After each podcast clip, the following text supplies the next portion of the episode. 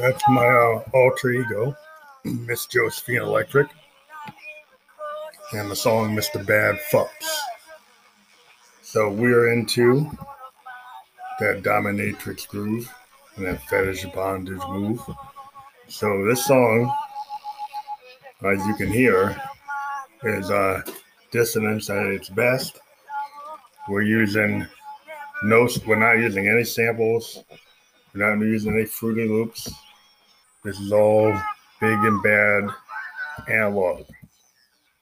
One of the things we've gotten into lately is um, using the grandmother from Moog to really rip it up.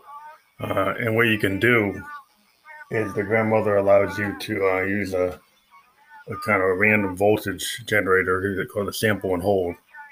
You can also use FM uh, synthesis on an analog synth. And some of the kind of craziness you have going on there is um, some random voltage. And this this track, we actually did six um, overdubs, actually three stereo tracks, where we initially put down a Moog DFAM, which is an analog drum machine from Moog. Created a, a really nice beat. Um, what we like to do with the with the DFAM is it has a limitation. It can only do eight steps. So we recorded live into a Zoom R24 after going through a, an MX1 performance mixer. And then what we do is we we play the filter like they say on um, on uh, on on a lot of those uh, YouTube channels out there, um, like Sonic, Sonic, um, you know what I mean. But um, so so Nick Batt, you know, we're we're doing a little reference to Nick Batt. So so what we like to do is we live record it and then we play the filter, which means we, we fool around with the FM synthesis, we fool around with the ladder filter, we play with uh, which oscillators we're going to use. You use there's a two oscillator synth on the DFAM. You kind of go switching between one or two or both of them. You can play with like the filter. You can play with the resonance so we do a lot of that. We play with the uh, the delay. We we just use use the, all the surface controls to alter the beat. Mean, you can significantly alter the beat with all those controls, even though they're eight steps. So you can get a nice varied beat. Uh, you can give yourself a little section that we can equate to a to a break or you know rest or just a totally different beat you get into this like a staccato type of drop.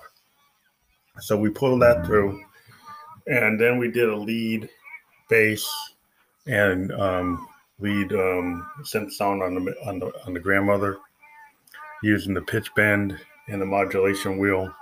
Uh, then we also did a, another track where we actually put in um, a sample and hold kind of blip and bop kind of randomized uh, thing going on that you can hear.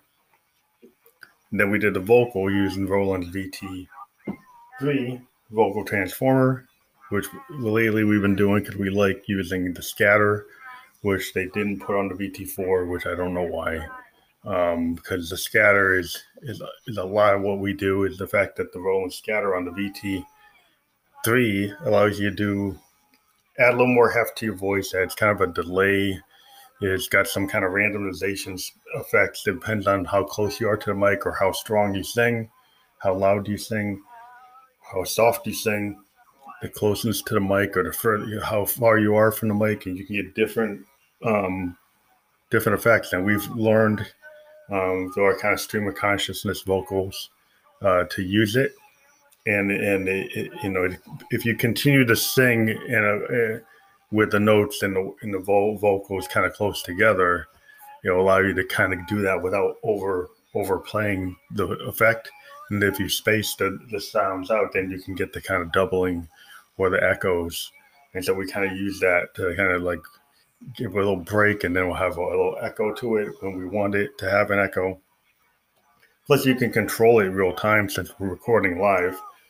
So a lot of our stuff sounds different than most electronic music because we we pretty much recorded live from the hardware synths and then have this this idea of doing like a freeform kind of fusion or jam band style recording. And uh, of Consciousness lyrics is like core to what we do.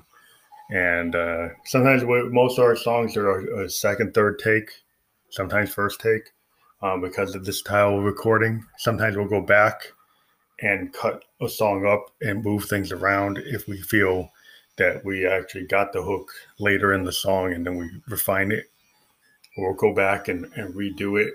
Sometimes we'll be a little bit too much, where Josie gets a little too too sexual or too uh, vitriol in her angst and anger for certain folks, uh, and then we'll we'll adjust it to make it more uh, to everybody. The other song that's playing right now is "Love Is Not for Punks." Now, this song is not to go against the punk aesthetic or you know grunge or underground music. This is talking about a punk um, in terms of uh, the MAGA rioters on the 6th of January and we have no love for those punks. We have a lot of love for you know the punks that we appreciate. Bands like Joy Division, uh, Sex Pistols, the Ramones, Husker Du, the Replacements, uh, that type of feel. And the punk aesthetic, we feel is um, you know kind of that CBGB vibe of, of, of going out there and not trying to be pitch perfect, not trying to be sonically perfect, not trying to do what Yes and Genesis and Pink Floyd did. Not trying to be like virtuosos, but trying to be honest. Kind of what Kurt Cobain brought back with grunge. And Eddie Vedder continued. Um, this idea that you can have something less than perfect, um, more honest, more close to the heart, uh, really, it's like Neil Young did this um, with Crazy Horse. And you go back and listen to the Ditch trilogy, which is um, Time Fades Away, On the Beach, and Tonight's the Night. Uh, Neil had the story where, you know, after he had done Harvest, that, you know, that he felt like he wanted to go to the ditch because he kind of got sick of that pitch perfect Nashville sound and he wanted to kind of break it up and do something that actually is the godfather of grunge and punk. Uh, he created this kind of loose, honest, not hitting every right note to get the feel of a moment.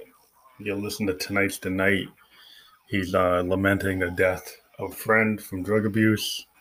He's talking about broken relationships. He's talking about abuse. He's talking about, you know, in um, on the beach, the vampire of uh, greed in the oil industry and Hollywood and, and Manson. It's got all these colliding images.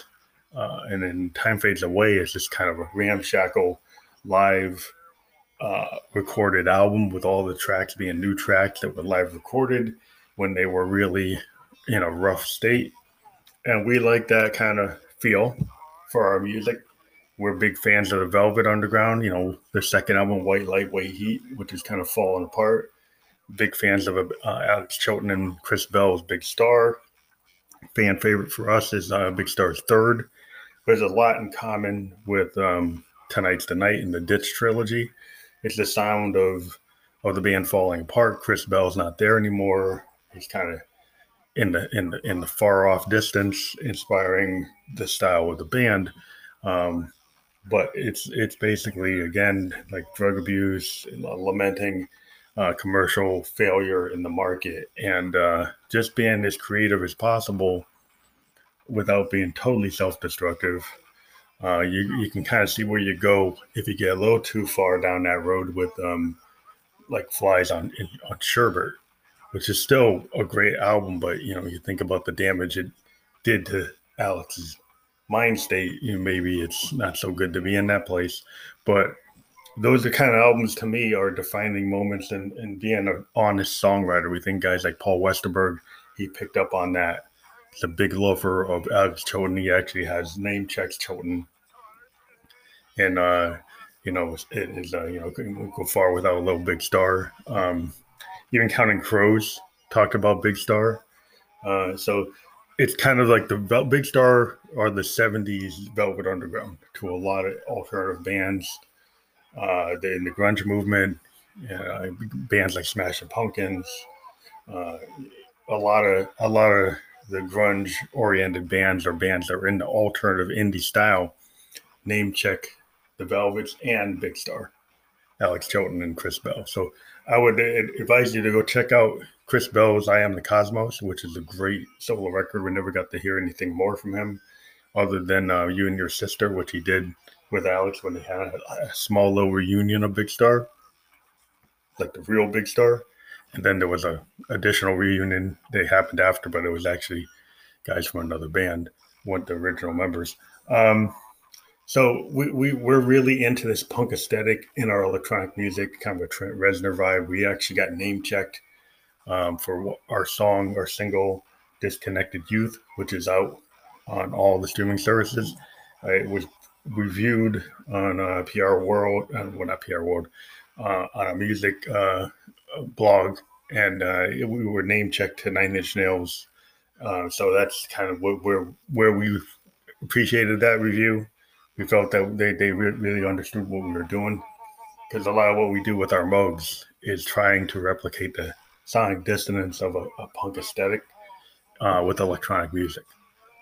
So it gets a kind of a death metal, grunge, punker style. But we're also deep, deep fans of Joy Division, New Order. We've been going deep, deep into New Order. Uh, we got into the Perfect Kiss, the Jonathan Demme live video, which is an alternate track version of the track. We advise every, all fans of New Wave to check that video out along with Joy Division's Love Will Tear Us Apart, which is like one of the greatest songs ever done, and kind of introduces the world to the the new um, wave, new romantic aesthetic that bands like Depeche Mode and The Cure continued. You know, Echo and the Bunnymen, they continued that sound, and it kind of starts with Joy Division with the song uh, "Love Will Tear Us Apart" is the first kind of kind of synth pop bass heavy thing. And even the perfect kiss, what's cool about that song again is how much the bass uh, plays to the melody of that song.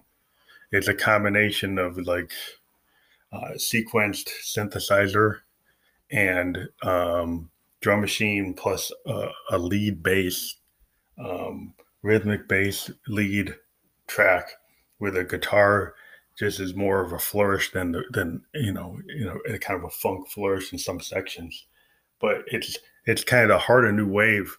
Some people think it's all these big pads coming from Oberheims and coming from Prophet Fives and Jupiter Eights, but it's actually a lot of interplay between the bass guitar and the drum machines, and kind of a funk, uh, chic, uh, get, um, you know, kind of goes back to Funkadelic and Chic and Earth, Wind, and Fire, taking that kind of taking funk and disco groove guitar lines and integrating them into this new wave kind of Kraftwerk uh, nihilism that, that later Prince took that and made it more funky.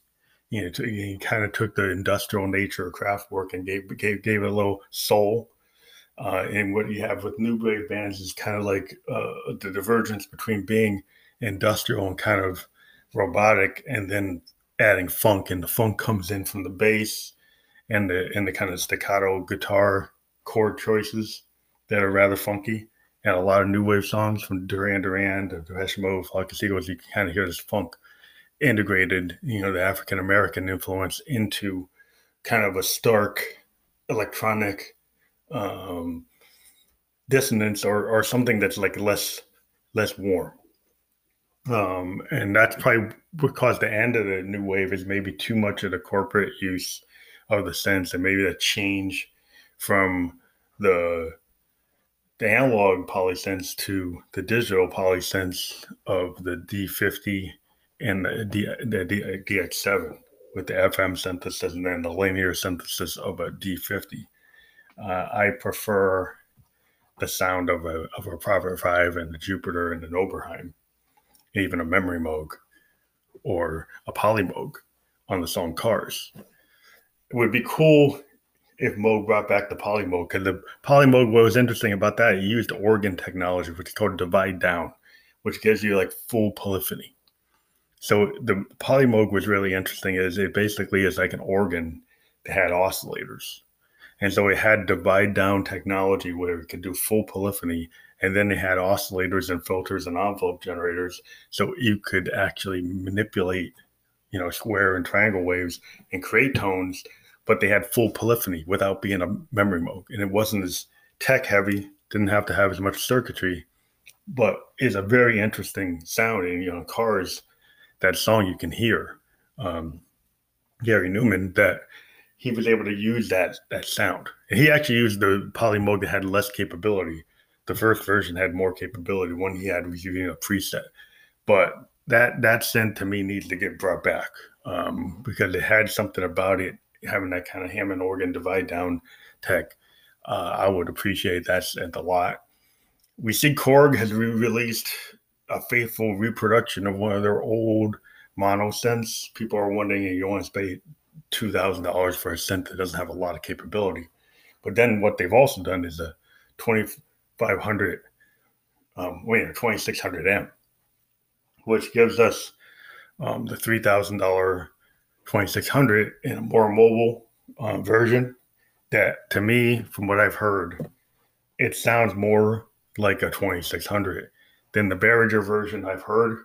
And a lot of people, I don't know what, what, what they're thinking, but it doesn't really sound like like an R2600 to me. It's something else. It has the controls of a 2600, but it doesn't sound like a 2600. And every video I've listened to, it does not sound like it. Uh, so I don't know if I'd buy that. Um, I think the Korg is, is doing a better job replicating the oscillators in the workflow and the fact that, you know, the real spring reverb. So, and the keyboard, people were saying the 26M doesn't have a keyboard. It does. Um, so I think the 2600M is a good choice, but the problem is, like I said, I'm kind of more into a polysynth right now. So if I'm going to spend like $1,500, I'm probably going to go more toward a Fantom or I'm going to go more toward a um, a actual the synth I really am lusting after is a, is a Prophet 10. Uh, I think a Prophet 10, I might bite the bullet because I can still use the, my current workflow and get the Prophet 10 They get the full poly synth sound so I can really get into that kind of new order sound um, or the Joy Division sound with more maybe a new order sound because Joy Division never really used pads. Um, New Order used the pads. So, but then again, we always talk about the Fantom, and we're Phantom Electric Ghost, but the Roland Fantom 7 is our kind of preferred choice, and it is a um, song creation monster. And a lot of people who want to come down on Roland, I mean, a lot of the Ghost you've been listening to since 2600, a lot of what we do comes out of a Juno. And it's really how you use those sounds and how you manipulate them and how you put effects on them and how, what choices you make. And some people, they go and they say, oh, well, Junos are boring. It kind of depends on are you boring as a, as a musician? Because you could take a Casio, and I had a CZ 101, and I have um, another synth, um, they call CTK 611. And it kind of like what Jack White did. You can take a hundred dollar Sears guitar and make it sound awesome if you can play it. So it's really not not the instrument; it's it's the player. And so some of these gear uh, snobs uh, get into it. And I know when it comes to like Behringer, I do. I'm a little bit of a snob because I don't like things that break, and I don't like things that don't actually sound like what they're supposed to sound like or things that get out of tune super fast. You know, I've had my Moogs, my mother 32, my D fam, and my grandmother. My mother 32 have had the longest, and the thing has never drifted out of tune in the way I can hear some of the Behringer modules do. Um, so quality has something to do with it when you buy something. And I would suggest before you buy a bunch of Behringer stuff, look at a Mother 32, look at a DFAM, look at a subharmonicon. In my opinion, investment in all three of those synths will will bear better fruit than anything you can get out of Behringer. And that's just my opinion. And I know Behringer boys are going to get pissed, but that, that's my opinion. And then again, if you took that money and bought a um, a uh, matriarch. I think that would be a better better use of your money because uh, you're going to get way more out of a sound design machine that's actually going to give you bear a lot of fruit. Um, between a sequencer, the real analog delay, all the modulation points, you know, over 100 modulation points, um, and just the power of the of the um, of, of the CP3 mixer and the power of four Moog oscillators and a, and on a LFO that can be used as an oscillator. I just think you got a machine that's really um, one of the best synthesizers to come out in the last 10 years, in my opinion.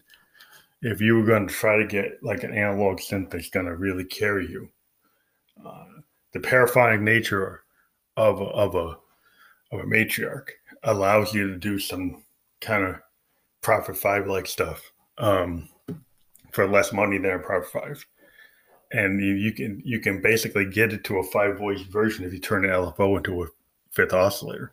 So basically, you get a five voice paraphonic synth. Now it doesn't have all the capabilities of the five because paraphonic and there's a difference, but you'll be able to do five finger chords, and um, that means you could do an octave and a three finger run just like a Prophet Five and you've got a full analog path synth uh, with with a digital analog um, effect.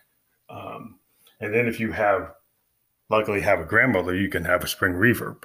Um, so use those two synths combined, and you could you you know you could bring in the three oscillate two oscillators of um of the grandmother, and then on top of the matriarch, suddenly you have a six oscillator synth with two two big two F telephones, and um, you could do a lot. There's a lot you can do in that universe of that capability, um, and just the rock solid nature of Moog. I've never had any problems with my Moog. Knock on wood, they've been dead reliable. As dead reliable as my Rolands, and I'm not sponsored by Roland or Moog. You know, I do have one Behringer product. I have an amp, which is pretty good. Um, so I am interested in their VC3 because it looks like that looks more like a, a, a really good, accurate representation of, of a VC3.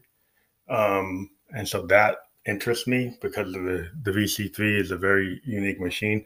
But I am kind of disappointed in that there's a company that I think legitimately bought the um, the rights to, to reproduce it. I don't know how what their heritage is, what the lineage is, but I know they're probably charging a lot more than what Behringer's going to charge. And that is kind of like the bottom line today. There's a lot of people are in the budget synth market. Um, and so they try to get the budget um, capabilities, but you know, you get what you pay for. So I'll leave that alone. Again, uh, when it comes to talking about money, please uh, become a supporter of the podcast uh, 99 cents per month, $12 a year through Anchor FM, or one time donation through PayPal Me. Again, go out to your favorite artist on SoundCloud. A lot of us are have the COVID 19 support buttons. You can do the PayPal Me donation to your favorite band, the same way you do donations to your favorite YouTuber. Also on Spotify, there's the ability to support your favorite band. You can go and hit the support link from COVID 19 support link. Remember, musicians have been hit really hard. We make most of our money through live performance, and we're not able to do live performance. So, artists like us, myself, do podcast, interview other artists, collaborate with other artists.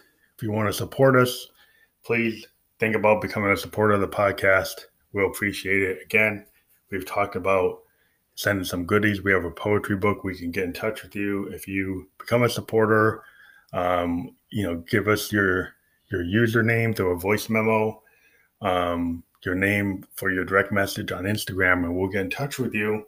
If you become a supporter, tell us like what your name was when you supported us on Anchor FM, your Anchor FM username, and then um, your direct message on Instagram. And we have a book called Cancer that we self published. 40 copies of this left, and we will do a signed copy to anybody that does the $10 annual subscription for more than one month. Uh, thank you very much for listening to Family Like a Ghost, and we'll talk to you later. The capstone of my love.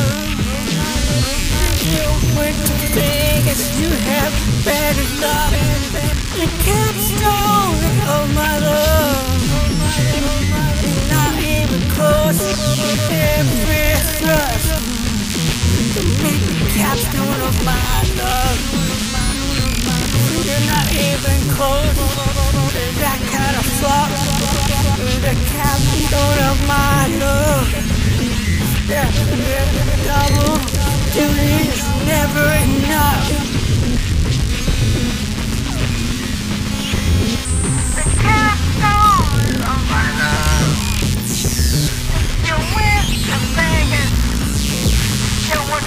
And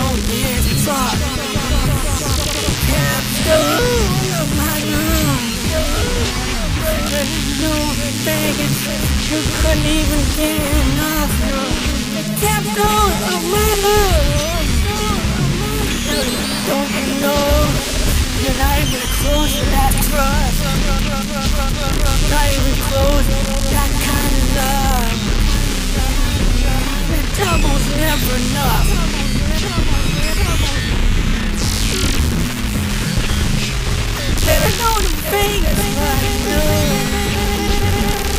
Not even close to getting fucked. If you love, you won't even get touched.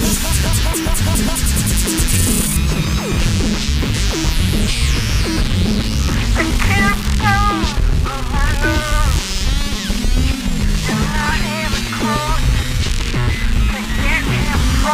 Thank you.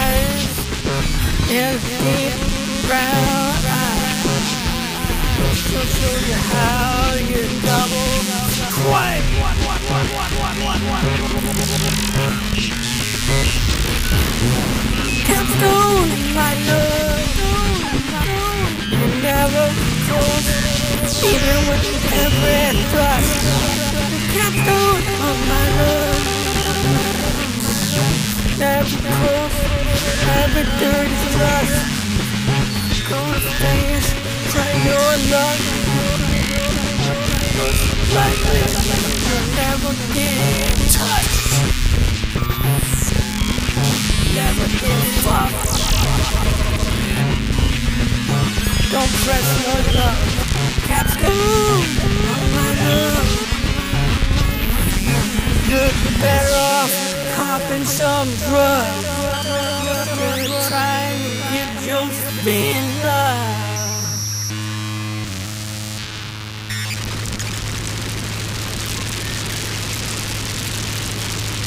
Don't press me luck, Mr. Bad Fuck.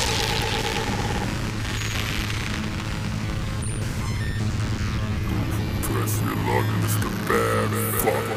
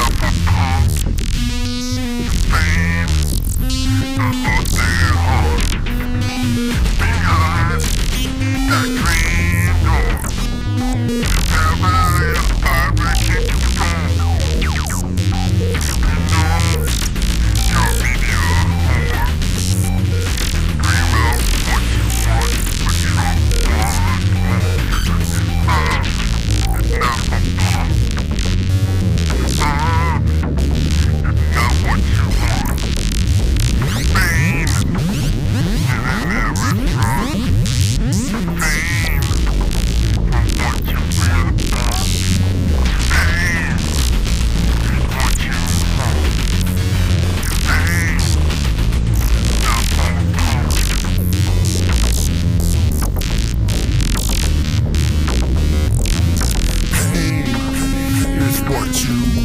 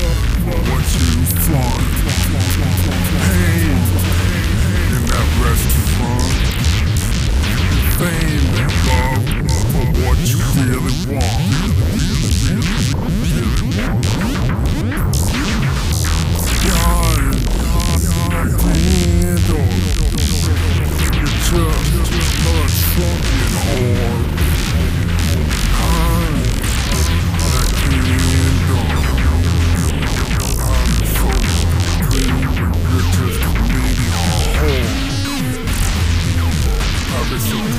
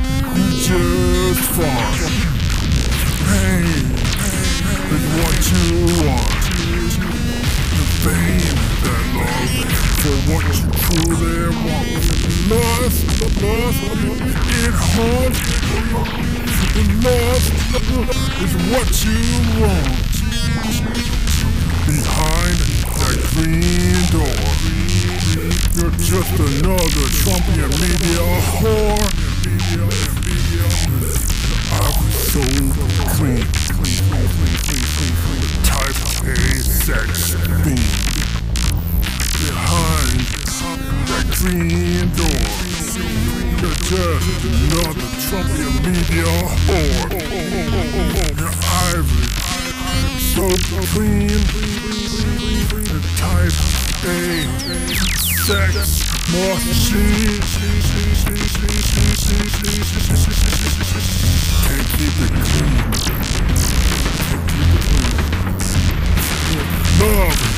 is not for punk. Love in that restaurant. Type A is what you want. You think love for what you want. You think love for love that you want.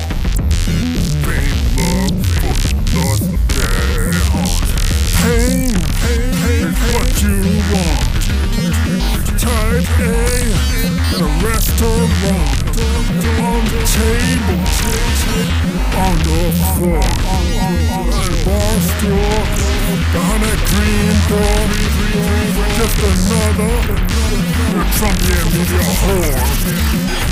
Man, I was so clean. Went to real scream for more.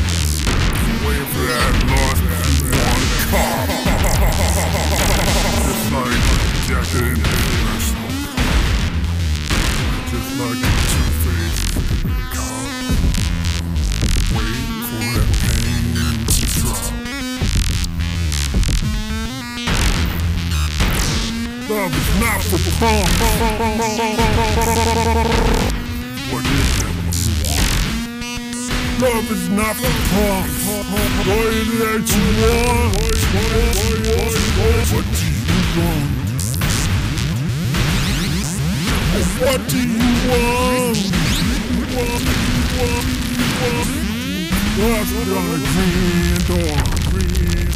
Are you just not media? Oh.